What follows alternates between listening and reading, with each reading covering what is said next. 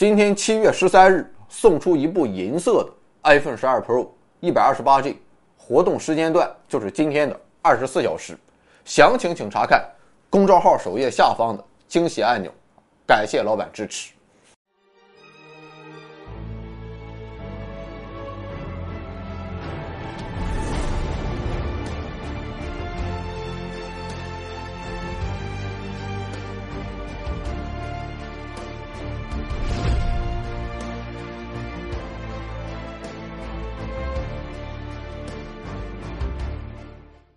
要为真理而斗争。欢迎回到二零四九，这里暗无天日，这里触不可及。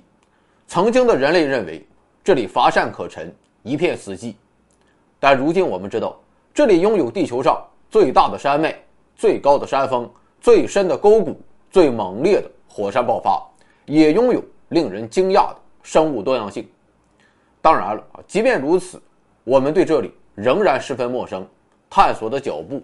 仍未停止，这里就是海洋深处。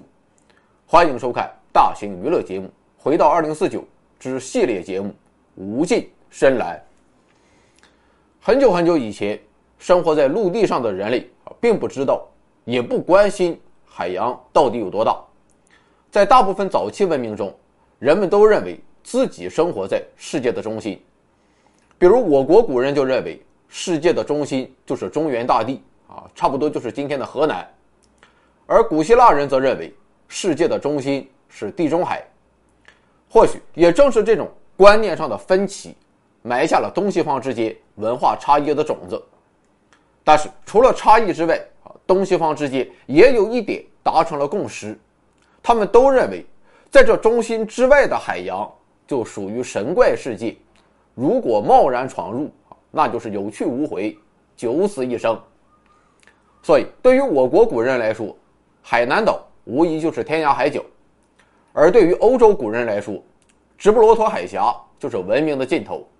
他们甚至还在海峡入口的崖壁上刻上了拉丁文的古训，嗯啦啦，翻译成中文就是啊，不得向前。不过后来，随着东西方之间零星的贸易和文化往来，欧洲人与亚洲人渐渐知道了。彼此的存在。公元二世纪，古希腊学者托勒密基于当时的已知情况，绘制了人类历史上第一张有经纬度的世界地图。整体上看啊，这幅地图基本反映了世界的真实样貌，但其中存在着三个重大缺陷：一是没有太平洋，二是没有美洲，三是相比于陆地，海洋的面积实在太小。但是，也正是这些缺陷的存在，成就了后来的地理大发现。公元十五世纪中叶，东罗马帝国灭亡，在此之后，土耳其人和阿拉伯人控制了通往东方的商路，切断了欧洲人香料和丝绸的来源。没了这两样东西，欧洲贵族那是十分不爽，以后还能靠什么来掩盖自己是一个人渣？但是硬干啊，他们又干不过土耳其人。和阿拉伯人，于是，在利益的驱使下，欧洲各王室开始寻求新的前往东方的贸易通道。公元一四九二年，意大利航海家哥伦布在西班牙国王的资助下，前去开拓新航路，目的地是印度和中国。现在我们都认为啊，哥伦布是伟大的先行者，出发的那一刻一定是毅然决然，视死如归。真实情况是否如此，如今已经不得而知。但我个人臆断啊，当时哥伦布的脑海中啊，恐怕并没有什么缔造伟大的想法。而促成哥伦布这一次伟大远征的，应该有两个因素。首先就是钱。在出发之前，西班牙王室就与哥伦布签订了合同，合同规定，新发现的领土归国王和王后。而所得金银财宝的百分之十归哥伦布个人所有，并且一律免税，交够国家的，剩下的全是自己的。我就问你，是命重要还是钱重要？啊，反正我是认为钱更重要。第二个原因啊，就是当时欧洲人对世界一个正确和一个错误的认知。正确的一方面是，哥伦布坚信地球是圆的，往东走的陆地通道虽然被切断，但是往西走的海上通道还是可以通往亚洲。而错误的一方面就是托勒密不靠谱的地图。根据托勒密地图，哥伦布想当然地认为，欧亚之间的海上距离并不遥远，往西走不了多久就可以到达印度和中国。他根本想不到中间还有一个美洲和一个广袤的太平洋。试想一下哈，如果哥伦布知道真相，他的眼泪一定会掉下来的。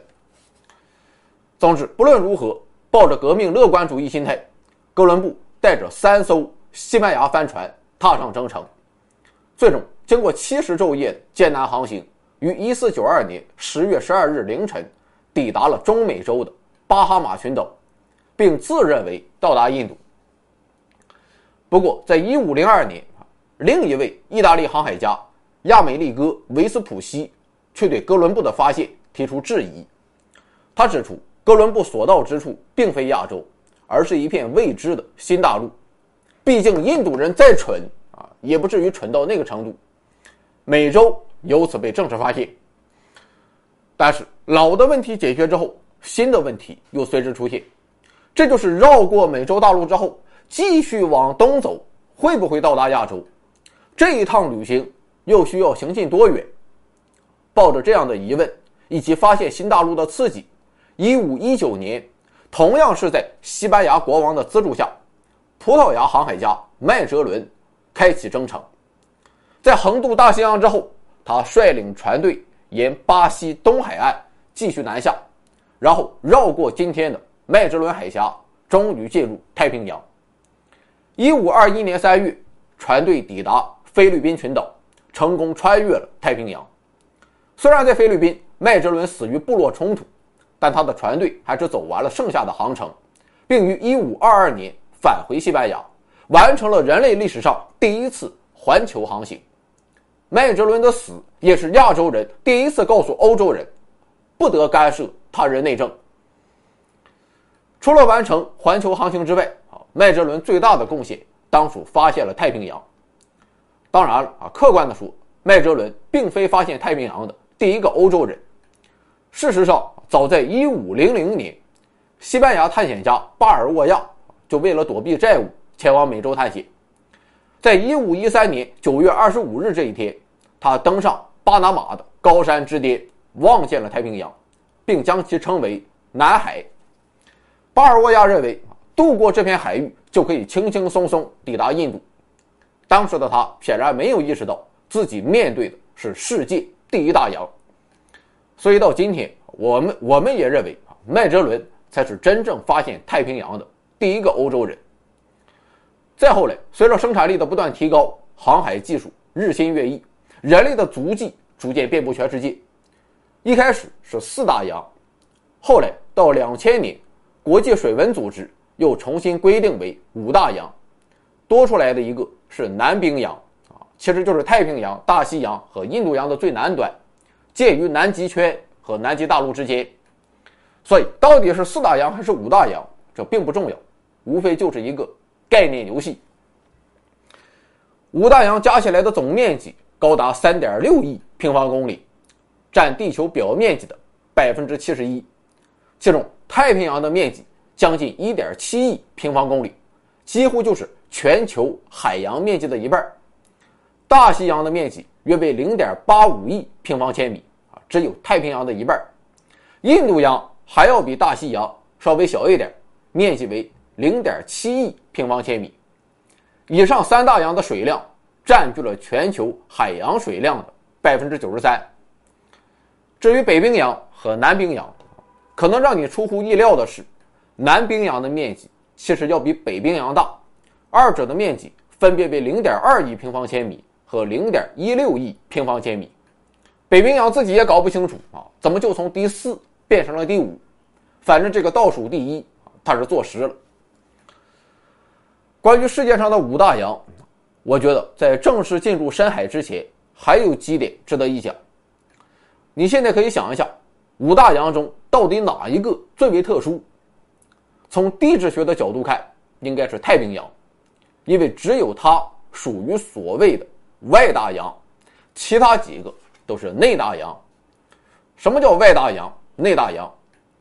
我们知道，地球上的陆地总是处于分分合合，而现在正处在一个分的阶段。在大约两亿年前，地球上只有一块大陆，名为超级大陆，或是联合大陆。自然而然的，当时地球上也只有一个大洋，这个大洋就是作为超级大洋的太平洋。所以在五大洋中，太平洋的资历是最老的。而至于其他的大洋，其实都是大陆崩解的产物。除了资历有别之外，在地质上，内外大洋也有着显著不同。太平洋周围主要是活动大陆边缘，这些区域都是板块的俯冲带，拥有活跃的火山地震活动；而大西洋等内大洋的周围则属于被动大陆边缘。啊，简单来看，就是被海水淹没的大陆，主体是大陆架、大陆坡和大陆基。好了，关于世界海洋的表面情况啊，基本就是这么多。下一个要探讨的问题就是海洋。到底有多深？有多深呢？怎么测量呢？你应该很久没有听到过一句老话了，请看下集。